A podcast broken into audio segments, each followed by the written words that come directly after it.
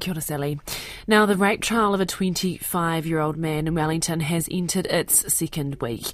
The man, who has name suppression, is charged with several sexual offences against six women. Our reporter Lauren Crimp has been covering the case and is with us now. Kia ora, Lauren. Now, who have we heard from so far and what have they been saying? Kia ora, Mani. Um, yes, as you mentioned, there are six complainants. Last week we heard from the first four. Now, they are all alleging that they were raped, um, and these occurred um, one at a family home, allegedly, um, and the others in flats.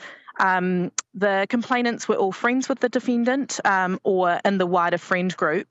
All of these occurrences um, allegedly happened after they'd been drinking, and the complainants say they were either drunk, asleep, or both uh, when they were assaulted. We've also heard from some witnesses, friends and family, talking about what the complainants had told them um, after these incidents happened. Uh, we are the court is hearing um, from another complainant uh, as we speak who is alleging indecent assault.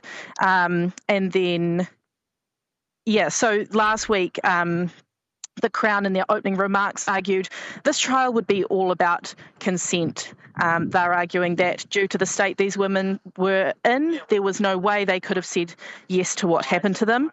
The defence are arguing the opposite, uh, saying that the sex and sexual acts that occurred were consensual uh, and that the defendant was not involved uh, in the two alleged indecent assaults.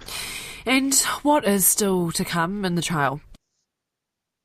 Uh, as I mentioned, we're hearing from the fifth complainant now, and we are likely to hear um, from the sixth and final complainant this afternoon. Following that, we've also um, due to hear from two police officers who are Crown witnesses. Uh, and then today or tomorrow, um, it will be the defence's turn, and the court will hear from the defendant. How long is the trial expected to last, Lauren? Uh, it was initially set down till tomorrow, actually, um, but last week the jury was told to clear their diaries until Friday, um, so that would bring it to two weeks of trial in total. Kia ora, that is our reporter Lauren Crimp.